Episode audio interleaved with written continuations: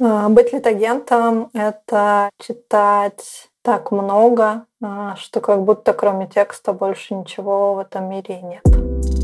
Наш читатель, да, наш покупатель книг, так скажем, потому что очень многие любят покупать, но не читать. Это тоже интересно, да, у всех есть эта полочка «прочитаю в ближайшее время», которая только полнится. Вот. А тут я прямо что, знаешь, вот как по Кэмпбеллу, я почувствовала зов бы что либо я сейчас просто это проигнорирую и буду жалеть всю жизнь, кто-то другой реализует все мои идеи, а, либо время пришло. Только я перестала брать гаджеты с собой в спальню, а, времени на чтение сразу появилось. Можно считать таким лайфхаком. Всем привет! Это Настя Егорова и мой подкаст «Выросли стали» – подкаст для тех, кто ищет профессию своей мечты. Выпуск каждый понедельник. И сегодня у меня очень необычная профессия. Ко мне пришел литературный агент Настя Дьяченко. Поговорили с Настей об открытии своего бюро «Литагенты существуют», о работе в издательстве «Миф», о состоянии книжного рынка в нашей стране. Получилось очень содержательно и интересно, так что послушайте. А я хочу напомнить, что наш подкаст можно поддержать на Френдли. Ссылка в описании. Настя, привет! Привет, спасибо за приглашение. Настя, я, когда готовилась к интервью, листала твою запрещенную соцсеть, у тебя там много очень интересных постов, и в одном из них ты размышляла на тему будущего нашей литературы, э, русской литературы. Вот. И ты задаешь нам вопрос, нам, это твоим читателям твоего, э, твоей запрещенной соцсети. Что ждет русскоязычную литературу через там, 5, 10, 15 лет? Что мы будем читать? Вот, и мне захотелось услышать твой ответ. Угу. Да, но я неспроста этот вопрос э, задавала публично, да, потому что прямо сейчас решается, собственно, судьба русскоязычного, я бы сказала, скорее читателя, чем литературы, потому что писать-то будут продолжать а, то, что и писали, то, что захотят писать, да, но увидит ли это читатель, вот здесь главный вопрос. И могут быть разные сценарии. А, лично мне кажется, я такой всегда оптимист, да, а, реалист с уклоном в оптимиста. И мне кажется, что сейчас очень классный повод а, найти свой голос, свой новый голос да, а, русскоязычным писателям и донести до мира, что же на самом деле у нас происходит сейчас, почему так происходит и главное, чего мы на самом деле хотим. И вообще на эти вопросы самим себе ответить. Вот, поэтому точно будет э, расти литература такая образная, так скажем, да, то есть э, точно будет расти литература эскапизма, а, точно будет э, прогрессировать как-то нонфикшн, да, я как нонфикшн литагент тут держу кулачки, чтобы мой прогноз сбылся, а, потому что потерялся доступ к мировому да, литературе так быстро, как он был раньше. Увы, сейчас так уже не переводят. И это повод нам собраться и а, собственно, своими силами какой-то ответ на эту ситуацию дать. И я надеюсь, что а, он будет а, такой а, разносторонний, он будет разноголосый, и нам точно будет что обсудить и через 5, и через 10 лет в плане того, что мы читаем сейчас, а не только грустить о том, что мы читали Э, сегодня, да, в 23 году. Пока еще угу. доходили остатки переводов, и пока еще не так сильна была а, цензура, и не так а, сильны были ограничения внешние для автора. Да, пока еще а, есть надежда, что это не усугубится, а наоборот даст какой-то рост для литературы. Угу. Настя, еще вот сейчас как раз-таки, сейчас мы записываем 4, нет, 5 июня, и как раз ходят новости о том, что бумага подорожала, из-за этого подорожали книги. Вот буквально вчера-сегодня видела там в телеграм-каналах, что на, на 15-20%, по-моему, подорожали книги. Как ты думаешь, э, это снизит количество читателей или просто все перейдут в электрон? А, я думаю, что это не снизит количество читателей, потому что на самом деле вот этот рост цен, он в каком-то смысле спас книжный рынок э, в прошлом году. Э, рынок не упал, а, при том, что было очень много факторов этому способствующим, как раз за рост цены. И понятное дело, что покупать стали меньше, но продолжают покупать. И книга бумажная, именно книга, она становится такой роскошью, по сути. Сейчас книгу просто так не купишь, да, это уже не а, как сказать, не трата в стиле чашечки кофе, да, это там Вообще 5 нет. чашечек кофе угу. или 10 все, да, то есть в зависимости от э, книги и от чашечки, да, вот, но Люди продолжают читать, люди продолжают покупать книги. А, точно есть а, сегмент, который предпочитает бумагу и только бумагу. Но угу. с тем, что книги становятся менее доступны, бумажные, точно будет расти электронка и точно будет расти пиратство. Да, то есть, угу. если я не покупаю бумагу, то мне проще электронку скачать, а, потому mm что наш читатель, да, наш покупатель книг, так скажем, потому что очень многие mm-hmm. любят покупать, но не читать. Это тоже интересно, да, у всех есть эта полочка, прочитаю в ближайшее время, которая только полнится. Вот. Э, к сожалению, да, у нашего а, покупателя книг, у нашего читателя есть привычка к тому, что электронная книга это не книга, да, то есть на нее как будто не распространяется вся история там, про авторские права и прочее, ее очень просто скачать. И а, нету привычки, например, покупать подписку на сервисы и прочее, да, но это меняется, это очень приятно. Угу. Но точно, как сказать, те, кто перейдут на электронку, не все из них будут покупать книги. И я думаю, что с тем, что электронка, по сути, тоже дорожает, да, только не так резко, как бумага, а что это, к сожалению, будет расти, и нам нужно как-то, в общем, растить сознательность а, читателя о том, угу. что если он будет только скачивать, то в какой-то момент а, ему нечего будет читать, потому что это перестанет иметь смысл и для издателя, и для автора как-то публиковать книгу именно в виде книги, а не в виде там, не знаю, условных черновиков или в виде сетевой литературы, где а, книга как бы в другом виде да, присутствует, она частями там, например, поступает mm-hmm. в доступ. Интересно. Будем, конечно, ориентироваться на твои позитивные прогнозы, которых ты вначале mm-hmm. говорила, и что все люди у нас ответственные будут покупать э, ли, лицензионные книги где-нибудь на сервисах, на платных будут платить, а не качать бесплатно. Всех призываю. Вот, но мы можем долго на эту тему рассуждать. У меня уже там еще в голове несколько вопросов э, есть, если что, я тебе потом в конце их еще спрошу. Вот, ну давай перейдем все-таки к твоему профессиональному пути. Очень интересно вообще, как ты пришла к этой профессии. И вначале я всех спрашиваю, кем ты хотела стать в детстве? А, в детстве я хотела стать учительницей истории, но меня отговорила мама, потому что это очень неденежная а, работа и очень нервная а, работа. Очень смешно. Да, да. Но маме я на самом деле очень в этом плане благодарна, хотя я в детстве на нее обижалась, что она меня туда не пускала, как будто бы там педагогические и прочее. Но надо сказать, что я успела поработать в издательстве, которое образовательную литературу, учебники и прочее издавала. И там я абсолютно разочаровалась в системе образования и, собственно, обратилась к просветительству, да, к нонфикшн литературе, к собственной просветительской деятельности позднее. И в этом я вижу, на самом деле, свет, да, не в учебе, а в именно в просветительстве и в доступности знаний. Да. Вот, поэтому в детстве, да, вот у меня был именно образ учительницы, и где-то, я думаю, со старших классов я всегда знала, что я буду работать в редакции. То есть у меня не было понятия о профессии, а, но я точно хотела работать в редакции, а, и я точно не хотела работать буквально редактором, вот с текстом, да, то есть у меня не было какого-то образа, что я конкретно делаю, кроме вот этой атмосферы редакции. Мне казалось, это супер интересно, что вокруг супер интересные творческие люди, и на самом деле так это есть, если ты работаешь в редакции, будь то медиа, будь то э, издательство, да, это действительно так.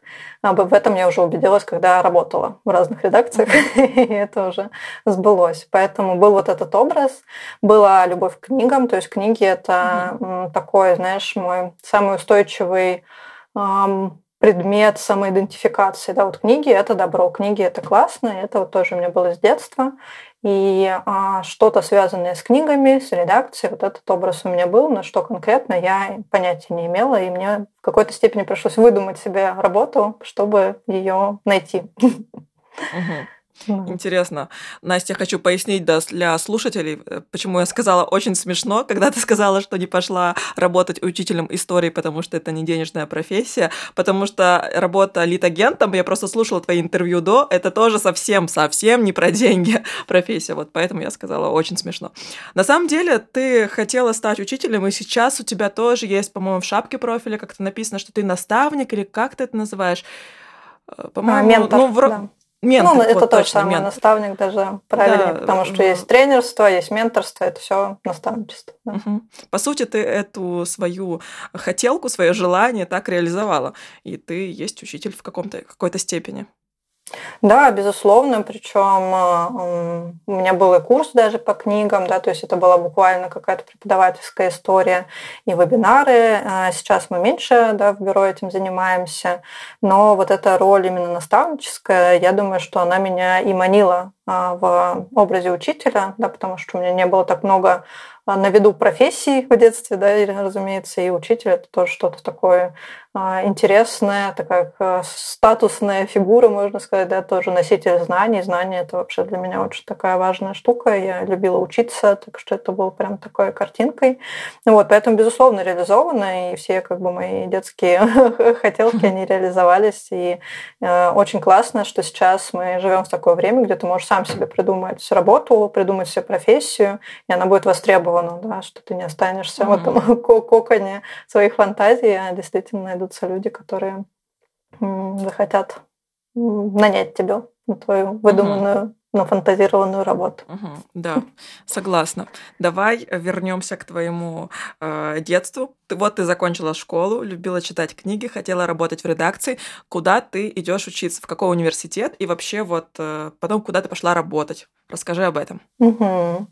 Да, у меня было два варианта на выбор. Это журналист или переводчик. И какое-то время я на самом деле страдала, что я не пошла на переводчика, а выбрала журналистику, а, потому что мне казалось, что это ну, как-то бесславно потраченное время, но сейчас я понимаю, что оба мои а, высших образования мне супер пригодились. Я закончила университет печати на специальность журналистика и институт приборостроения информатики на прикладной информатике в экономике. В общем, у меня супер разностороннее образование, но да. это дает мне очень большой boost, на самом деле, да, а, потому что я могу работать с очень разными темами. У меня есть погружение и там в техническую, и в экономическую, и в гуманитарную часть. Есть скиллы а, и софты, и харды во всех этих а, направлениях. И, по сути, это дало мне супер классную базу на то, чтобы работать а, по профессии, да, которой, по сути, и не было, да, чтобы а, вот эта история как-то собралась какой-то, ну, знаешь, такой набор уникальный, mm-hmm. на самом деле, коктейль, я бы даже сказала, знаний и навыков, который помог мне очень классно встроиться в работу с авторами, да, потому что первая моя работа после универа уже а, была в издательском центре Академия, и там моя задача была а, заключать договоры с авторами а, на образовательные ресурсы электронные. Да, то есть это ну, условно учебник в электронном виде, учебник-воркбук в электронном виде для колледжей. И там все супер стандартизировано. Там есть стандарт, в смысле гос стандарт mm-hmm. образовательный. А, есть определенные колледжи, есть э, преподаватели, в них которых нужно, как сказать, какие-то свои галочки, в общем-то, получать для своих сертификаций. Есть издательство, которому нужно закрывать план. И вот я человек, который а, получал договоры и получал рукописи в срок. Вот, то есть это на самом деле такая история про про то, на самом деле, что можно очень по-разному относиться к своей работе. Да? То есть я могла, в принципе, а, заходить с ноги во все эти колледжи, mm-hmm. потому что а, есть э, как бы условно-государственная разнарядка. Угу. Да, есть план, угу. ты обязан как преподаватель ему соответствовать. Были колледжи, которые, конечно, в этом не сильно участвовали, как-то иначе эти задачи решали, но по сути можно было ну, как бы напирать условно через силу, но мне так не хотелось. Я понимала, что если я дружу с автором, и он радуется, когда я ему звоню и напоминаю, что там у тебя с материалами, что у тебя с рукописью, это очень упрощает мою работу. И вот опыт э, в этом издательстве, где, по сути, не было какого-то прям творчества, да, не было какого-то не знаю, такого сильного развития, я бы сказала, да, то есть это довольно-таки стандартизированная тоже, как и все образование работа, а, но она мне дала удивительный такой уникальный опыт на рынке, что когда я пришла потом а, в МИФ, а, в издательство Манованов Фербер, которые первые набирали, ну, тогда только одного, на самом деле, человека искали проекта по работе с авторами, да, то есть человека, который станет связующим звеном между издательством и авторами, и который будет их вовлекать всячески в издательские процессы и в продвижение книг.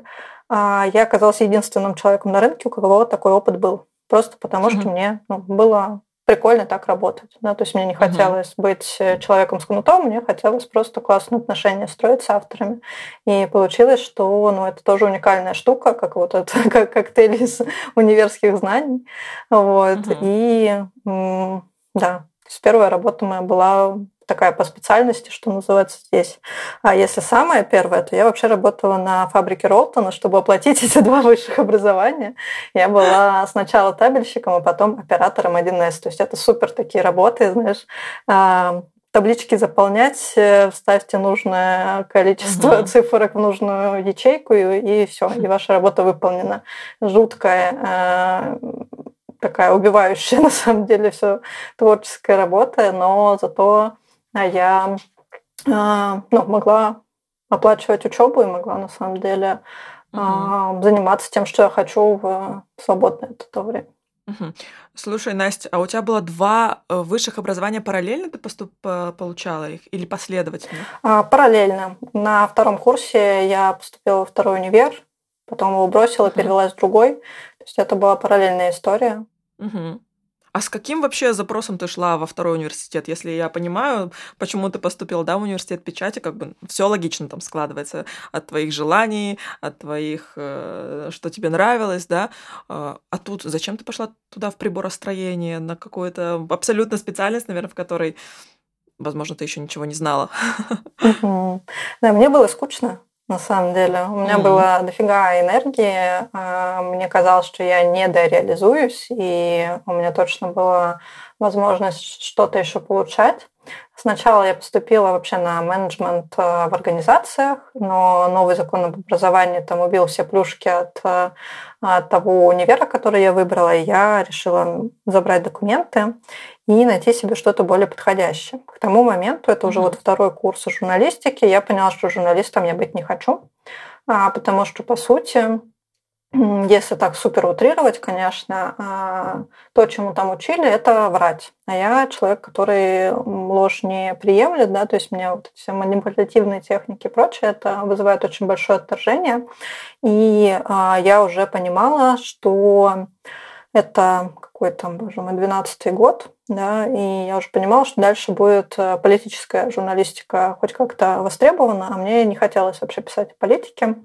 И, угу. в принципе, сейчас то, что происходит с медиа, показывает, что ну, я бы себе здесь места не нашла. То есть сейчас бы я искала какую-то новую а, себе работу, потому что точно я была бы не, не из тех э, журналистов, чья деятельность поощряется сейчас. Да?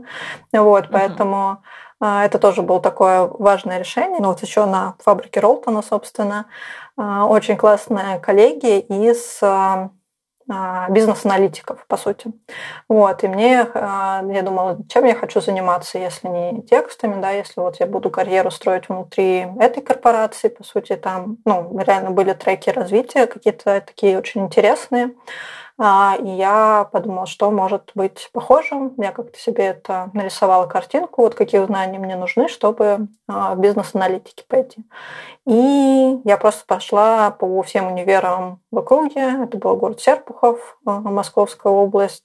Я просто в каждый mm-hmm. приезжала и смотрела прям описание специальностей, mm-hmm. на которые открыты наборы. И э, одна прям совпала, это вот была как раз прикладная информатика в экономике, по сути. Э, там был весь спектр тоже знаний и навыков, которые мне могли пригодиться в моем развитии. И я просто восстановилась на э, второй курс. То есть э, из того менеджмента, из э, тех оценок, uh-huh. которые у меня были на журналистике, uh-huh. этого хватило, чтобы пойти на второй курс сразу, и я так смэтчилась. То есть у меня было uh-huh. на два диплома с разницей полгода я защищалась примерно, там чуть больше. Угу. Вот, теперь мне стало все понятно. Ты пошла во второй университет, чтобы развиваться на фабрике Ролтон. Все ясно. И для этого было. А потом это уже к себе пригодилось классно в твоей профессии.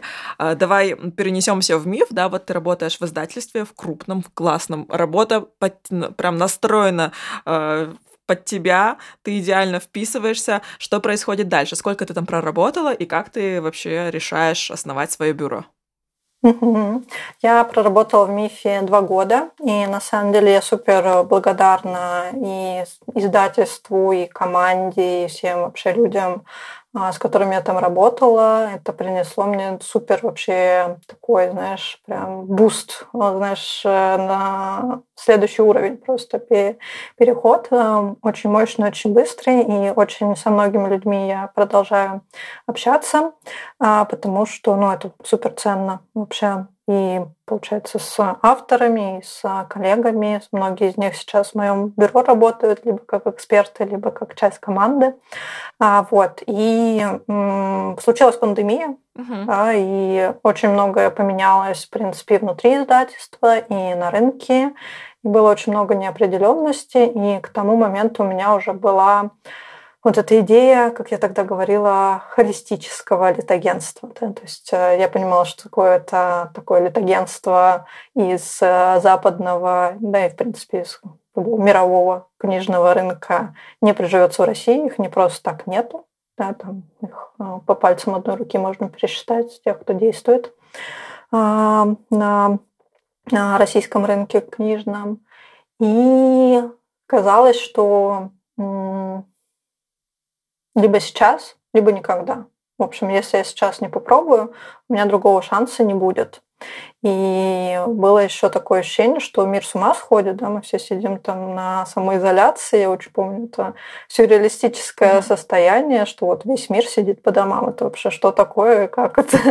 И э, у меня никогда не было мысли о себе как о предпринимательнице. То есть я всегда себя считала каким-то очень классным исполнителем, а, но не управленцем, да, не визионером, не предпринимателем абсолютно. А тут я просто, знаешь, вот как по Кэмпбеллу, я почувствовала зов бы, что либо я сейчас просто это проигнорирую и буду жалеть всю жизнь, кто-то другой реализует все мои идеи, а, либо время пришло. И а, как показывает практика, да, и как показывал весь мой предыдущий бэкграунд, да, то, что даже тот же миф, а, отсмотрев, я не помню, то ли 300, то ли 400 было отзывов на ту вакансию, да, потому что она очень такая была лакомая, это как же в мифе работать с авторами, их развивать, и а, в суперкоманда у мифа очень сильный HR-бренд, ну и правда там очень uh-huh. классное поле для развития и классные книжки, то есть это было, ну, супер интересная вакансия, очень много откликов. И ну, как бы я оказалась тем человеком, который прошел. То есть у меня вот это чувство еще избранности и чувство, знаешь, нахождения на своем месте, оно прям преследовало меня там все это время. И а, вот то же самое чувство было, вот что сейчас все правильно, сейчас как бы выбора-то особо и нет. Ну, то есть выбор был как будто, знаешь, сделан а, сильно раньше, чем я оказалась в той ситуации, в которой оказалась там в апреле 2020 года. И э, вот реально вот это ощущение, либо я э, сейчас это попробую, либо уже никогда.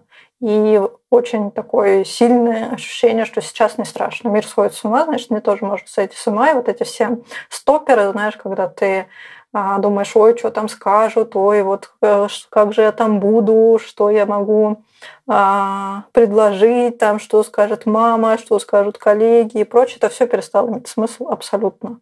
А, потому что та ситуация, в которой мы все тогда находились, она была уникальная, и надо было ей воспользоваться. И это был очень классный отклик от всех. Я получила очень много поддержки.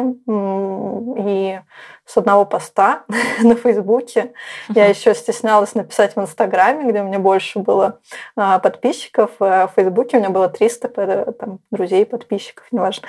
Э, и я там написала, что вот, все, я а, открываю литагентство, тогда это было нон-фикшн литагентство, э, только я одна в нем, соответственно.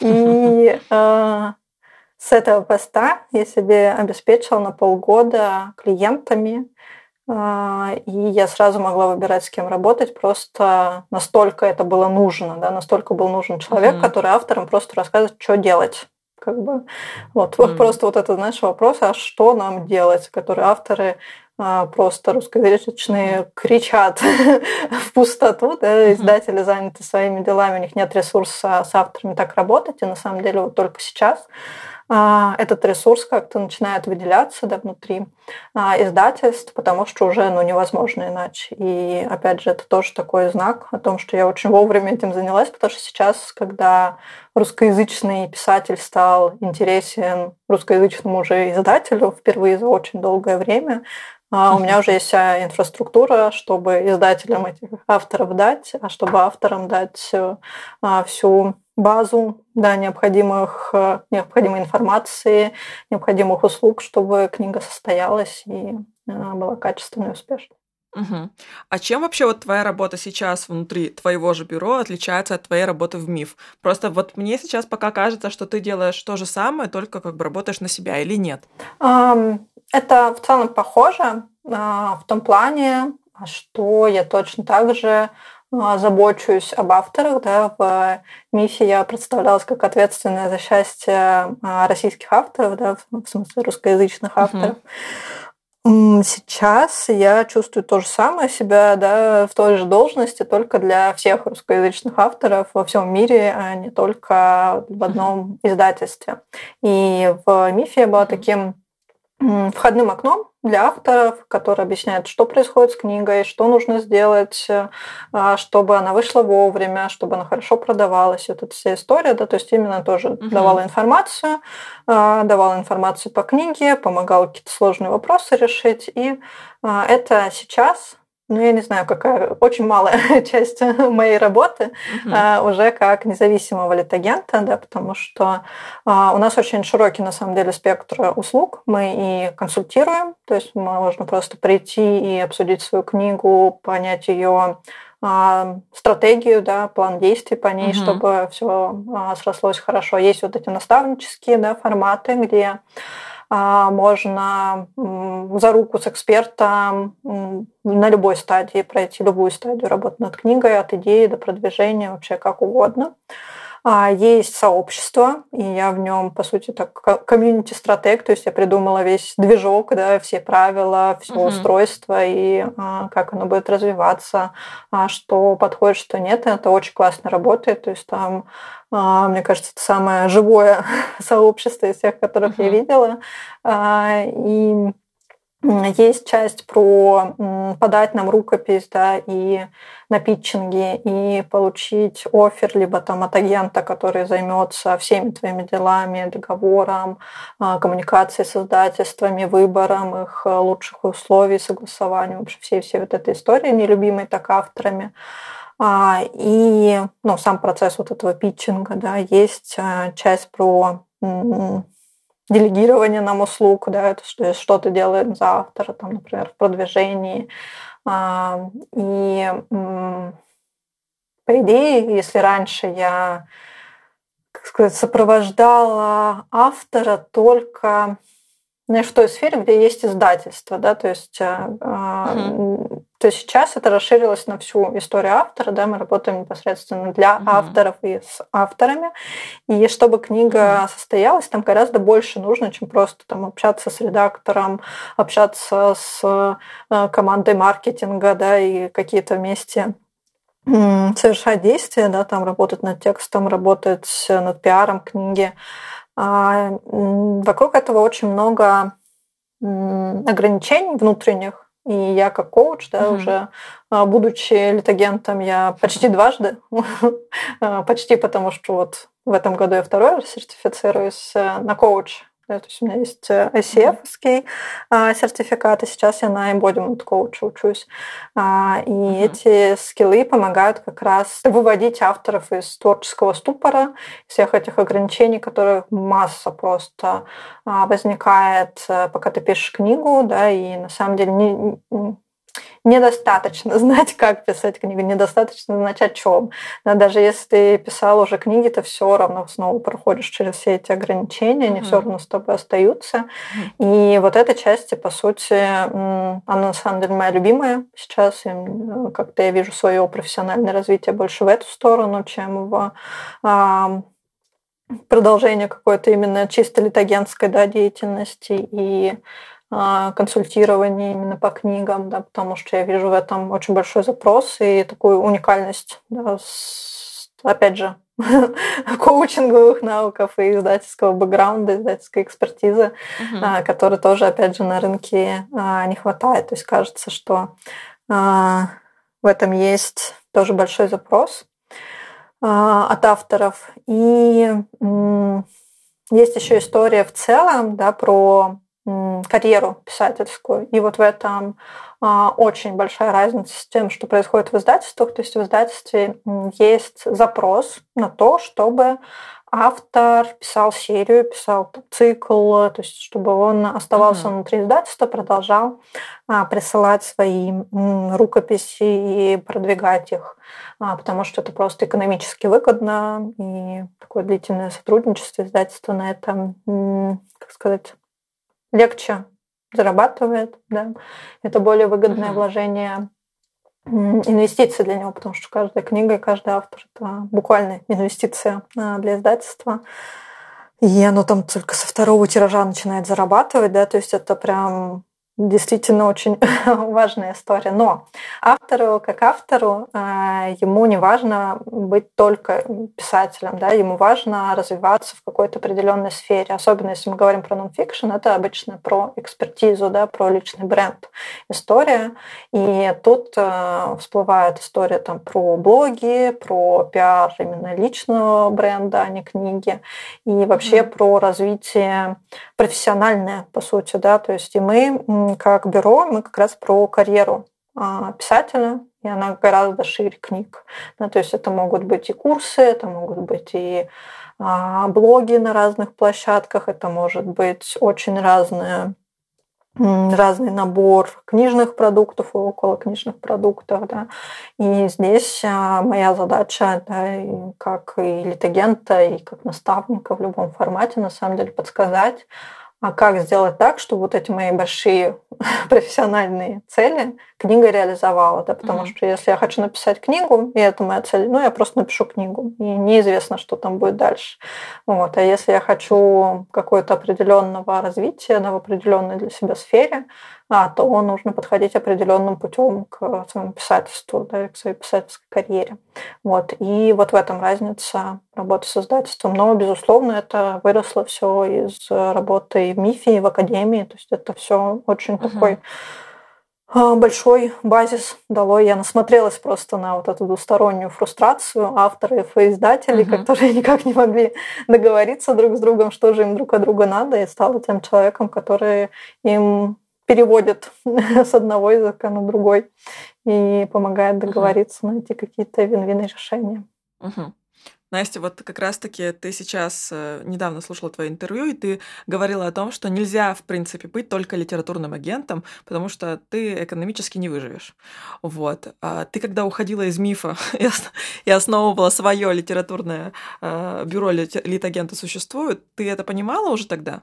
Да, безусловно, безусловно. А еще я понимала, что на всем книжном рынке деньги есть только у авторов, и у них точно есть большой запрос на а, разные услуги, да, то есть литагент это только одна роль, которую я реализую, да, то есть там, если говорить uh-huh. про экономику бюро, то мы гораздо больше получаем на консалтинге и uh-huh. менторских услугах, на услугах uh-huh. от продвижения, uh-huh. на тех же питчингах, да, то есть и эти услуги и продукты, они позволяют нам быть литагентами, да, то есть литагентская деятельность uh-huh. это расходы на миссию, да, потому что для нас важно как бы сделать а, книжный рынок автороцентричным, то есть чтобы положение автора было справедливым и выгодным для автора, не так, как сейчас. Угу. Потому что почему литагентам быть невыгодно?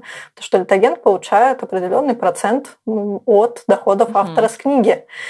И угу. какие-то значимые гонорары получает очень малое количество авторов, и у них либо есть литагенты, либо они им совсем не нужны. Большинство есть, как бы, да, если мы говорим про каких-то очень именитых да, авторов, которые на слуху и которые значимыми а, гонорарами сдаются, да, то здесь э, значимыми тиражами и значимые гонорары получают. А здесь мы, как сказать, этим авторам мы как бюро в целом не сильно нужны, в том плане, что угу. у них как раз-таки все хорошо устроено. Но есть очень большой поток авторов, uh-huh. которые просто не знают, как правильно, что делать, куда идти.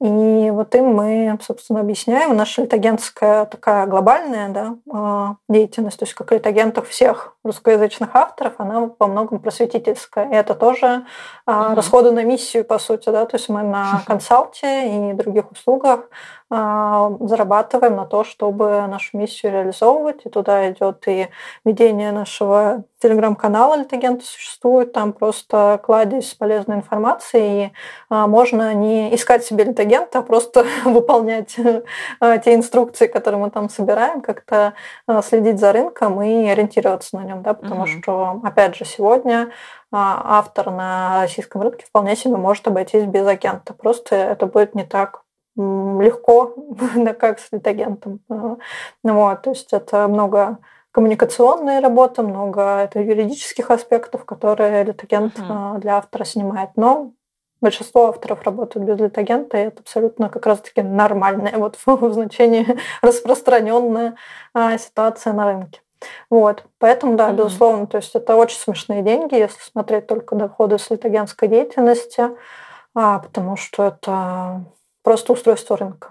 Но и мы для того его и меняем, чтобы это тоже менялось. И что очень приятно, за эти три года а, появляется все больше литературных агентов. А, да, и а, сейчас, например, есть литературное агентство при а, писательских курсах, да, и питчинги тоже проводят при писательских курсах.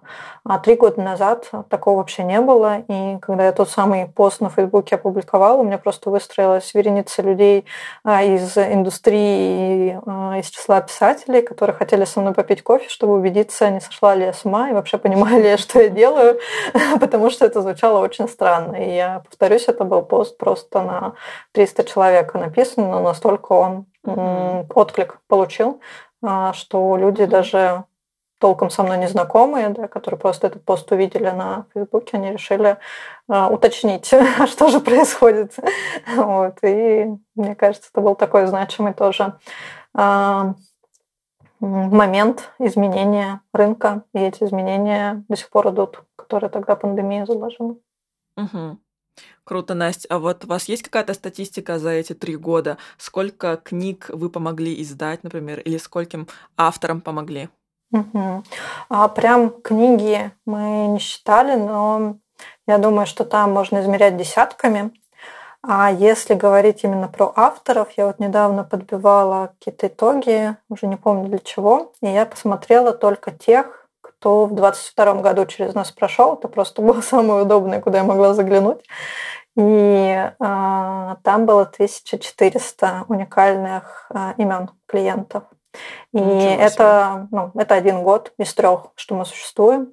И это реально угу. тысячи. Меня это очень а, воодушевило, потому что я сразу вспомнила ту Настю из 2020 года, которой было все а, непонятно, да, не ясно вообще как это. И у меня были там планы отхода, вот чем бы я буду заниматься, если сейчас не выстрелит а, литагентство, куда я пойду, я думала менять сферу, вот, и я просто смотрю даже фотки того периода и думаю, блин, ты поможешь тысячам авторов, это вообще дерзай, просто делаешь, что делаешь, все будет классно. Угу. Обалдеть. Настя, а ты читаешь вообще книги какие-нибудь еще, помимо по работе? Мне интересно просто, есть ли у тебя на это время? Ох, ты знаешь, когда ты литературный агент, время на чтение для себя приходится прям выгрызать, в общем-то, в расписании. А сейчас у меня классный период, когда я себе как-то настроила рутину, что у меня есть время а, почитать именно для себя. А, и я прям кайфую. То есть в этом у меня много какого-то ресурса именно личного, да, то есть если я с утра а, за завтраком успеваю почитать, это точно будет классный день. Это прям та мысль, которая меня всегда возвращает к книгам. Вот, еще угу. стараюсь перед сном читать, потому что я налаживаю сейчас сон. И очень mm важно вот эти ритуалы перед сном, да, и отложить гаджеты. Да. Вот как только я перестала брать гаджеты с собой в спальню, а, времени на чтение сразу появилось. Можно считать таким mm лайфхаком. Но есть еще аспект про то, что есть периоды, когда ну, ты не можешь читать вообще. Ну, потому что у меня там есть рекорд, да. когда я 10 рукописей прочитала а, за день. Это вообще, ну, о кассете можно. О, Господи. И бывает... Что? Да-да-да. Ну, это прочитала по-издательски, знаешь, как просмотрела, когда ты просто ознакомливаешься, это не буквально такое чтение, но вот чтение от и до, да, чтобы именно вдумчивое было, две с половиной рукописи, да, они там разного объема. Это, мы, это я была на лицее в жюри, а, в прошлом году, получается, и там надо было большой довольно объем прочитать. И а, в общем, чтобы уложиться, у меня вот было несколько таких дней, где по две, две с половиной рукописи я читала. И, конечно, когда ты потребляешь такой объем э, литературы, который еще не в твоих интересах, да, это очень разнопланово. Вот когда uh-huh. ты в жюри или когда ты разбираешь самотек, uh-huh. Это очень много плохих на самом деле текстов, да, то есть в смысле некачественных. И еще uh-huh. очень много текстов, Конечно. которые ты никогда не заинтересуешься для себя. И это очень сильно отбивает желание, поэтому а, на самом деле есть вот эти периоды, знаешь, когда прям нужно себе вернуть чтение, вернуть литературу. Вот сейчас у меня классный период, когда uh-huh. я а, читаю много для себя, и а, есть еще такая у меня манера тоже, которая а, пришла уже, когда я в МИФе работала, читать там по 5-8 книг одновременно, вот под настроение. И когда ты интеллигента mm-hmm. научаешься держать контекст всех этих книг. Да, то есть э, раньше я бы ну, забыла про следующую, да, которую э, отложила, да, и сосредоточилась бы на следующей mm-hmm. книге, а про предыдущую бы забыла. И сейчас нет. Сейчас можно читать одновременно несколько книг, и будешь помнить все, что там есть, и возвращаться даже там через а, несколько недель к одной из, и не терять контекст. Это очень прикольно. Угу но получается это такой навык. Просто у меня никогда не получалось. Я вот две книги могу, я пробовала три, и вот по-любому какая-то выпадает из них. и я поняла, что вот для меня две — это норма, три — это уже какой-то перебор. А получается, что это такой скилл, который можно прокачать, и там можно и пять книг. Интересно с этой стороны посмотреть на чтение. Да. Настя, слушай, а вот ты стала говорить, что не все тексты, да, у тебя вызывают, э, к тебе откликаются, да, не все тексты нравятся, а ты такие тексты берешь в работу, помогаешь этим авторам, автором, или должен произойти именно коннект по тому, что написано на бумаге. Угу. Но без коннекта на самом деле не получится, да, потому что литагент, он а, как и автор, а просто главное такое продающее лицо да, этого текста. Если ты сама uh-huh. не влюбишься в текст, ты не сможешь просто свою работу литагента делать, да, поэтому а, эта история всегда только про выбор и про веру в проект. Но на самом деле издатели точно так же выбирают. Да, вера в проект – это вообще главный критерий, потому что есть какие-то а, критерии такие прагматичные, да, там, не знаю, аудитория автора, насколько востребован жанр, а, какая-то, вот, знаешь, там условно а, формула бестселлера, которая на самом деле не существует, uh-huh. да, ее можно из разных кирпичиков сложить, но получится ли бестселлер на выходе, никогда не знаешь, даже если все сделал правильно.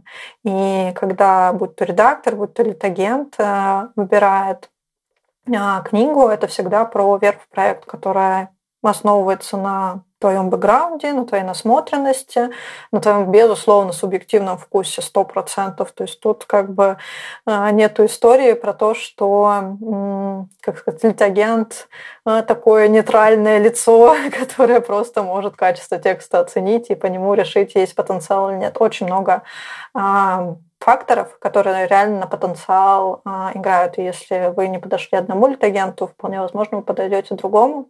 И наша прелесть еще в том, что у нас сейчас четыре литагента внутри команды, двое еще начинающих mm-hmm. литагентов. А, и есть люди, которые хотят с нами сотрудничать как литагентами, да, то есть попадая к нам, mm-hmm шанс получить своего литагента сильно выше, чем а, когда ты приходишь а, к, в другие агентства, да, потому что часто литагент – это один человек, ну, один-два человека внутри uh-huh. команды, потому что, ну, это работа за идею. Да, то есть это работа, так же, как писательство, всегда вторая смена. Да, любого литагента будет а другая работа, ну, либо человек, который содержит литагента, да, то есть тут никак не получится. Точно так же, как у писателя. То есть это очень-очень похоже, потому что это взаимосвязанные профессии. Вот, так что тут возможности работать с текстом, который тебе не нравится, ну, ее практически нет. То есть можно это как-то делегировать, оптимизировать. И, а, в принципе, у нас есть такой процесс вот в питчингах как раз бывает история, когда редактор а, одобрил текст, да, выбрал а, для себя сразу в портфель рукопись, и она, в принципе, никому из литагентов сильно в душу не запала, но есть история про матч редактора и угу. писателя, и здесь э, мы можем предложить свои услуги тоже литагента, да, и какое-то развитие для писательской карьеры в перспективе, если ну, такая история есть. Но обычно такого не происходит. Обычно все равно нужна какая-то искра между текстом, литагентом, писателем, чтобы угу. действительно заиграла какая-то музыка литературная. Угу. Настя, продолжи фразу. Быть литагентом – это? А, быть литагентом – это видеть а, потенциал даже там, где его не видит автор. И быть литагентом — это читать так много, а, что как будто кроме текста больше ничего в этом мире нет. Наверное, так. Все просто рванули в профессии сейчас. Настя, э, кем ты восхищаешься среди своих коллег? Есть ли у тебя такие коллеги, которыми ты восхищаешься, и какие бы качества ты бы хотела перенять? Вот это сложный вопрос, потому что на самом деле не так много литагентов, э, в принципе, в России. А, и большинство из них, из таких состоявшихся литагентов, довольно закрыты, а, в том плане, что у них уже есть свои устоявшиеся процессы, да, и а, свой портфель авторов, и эта среда, в принципе, как и книжный рынок, целиком довольно закрытая. То есть прям какой-то role model, да, у меня нет. Если говорить скорее абстрактно, а, то точно мне бы хотелось какой-то большей истории, наверное, про, знаешь, а, количество контактов. Да, я интроверт, и вся mm-hmm. моя работа mm-hmm. в коммуникации с людьми при этом. То есть у меня очень большой ресурс уходит на восстановление ресурса. Вот, поэтому а, истории вот, про какую-то коммуникабельность, э, про открытость контакта, а, я думаю, вот это мне точно бы помогло а, развиться еще угу. лучше как литературный агент. Ну да, мне кажется, это главное. Потому что, по сути, это единственное, что может а, расширить э, мои возможности сейчас, по сути, как литагента. Это просто умение и какой-то навык, э, возможность общаться с большим количеством авторов и большим количеством редакторов э, в одном моменте, угу. чтобы этот поток увеличить. Но мы это решаем командой и бизнесовым процессом.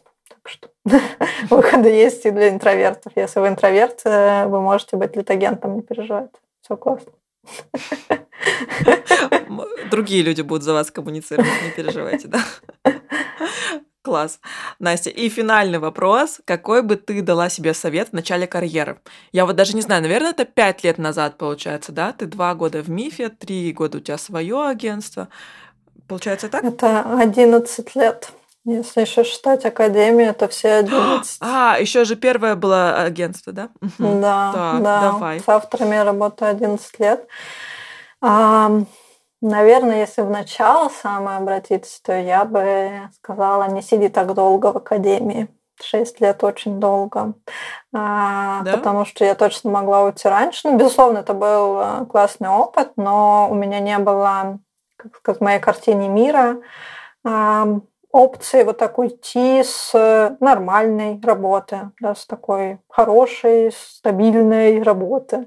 Вот. Mm-hmm. И ушла я оттуда прям так очень выгоревшей, и ушла в сабатикл, полгода вообще не работала, и потом увидела ту самую вакансию мифа, и как раз у меня уже было mm-hmm. ощущение, что ну вроде уже можно было работу искать, уже как-то скучно без работы, уже как-то надо финансовые вопросы решать, но при этом mm-hmm не было, как сказать, прям решения, что пора идти. А, работать. Я тоже вот видела эту вакансию, такая думаю, ну если я сейчас не откликнусь, пройдет, наверное, лет 10, прежде чем э, какое-то другое издательство еще решит с авторами вот так работать. А мне казалось, что вау, просто супер идея. И тоже вот у меня прям сразу было ощущение, это мое, это место мое, как бы без сомнений. Мы очень долго собеседовались, но в итоге получилось так. И ну, получается, если вот так оглядеть все эти 11 лет, то единственное, что меня как-то реально стопорило в развитии, это вот э, работа внутри академии, где у меня просто еще не было э, возможности для роста внутри издательства. Да, это такая довольно костная mm-hmm. тоже структура, э, как и вся mm-hmm. эта сфера образовательная. Вот. Mm-hmm. И да, просто не бойся сменить место. Там много всего интересного вокруг.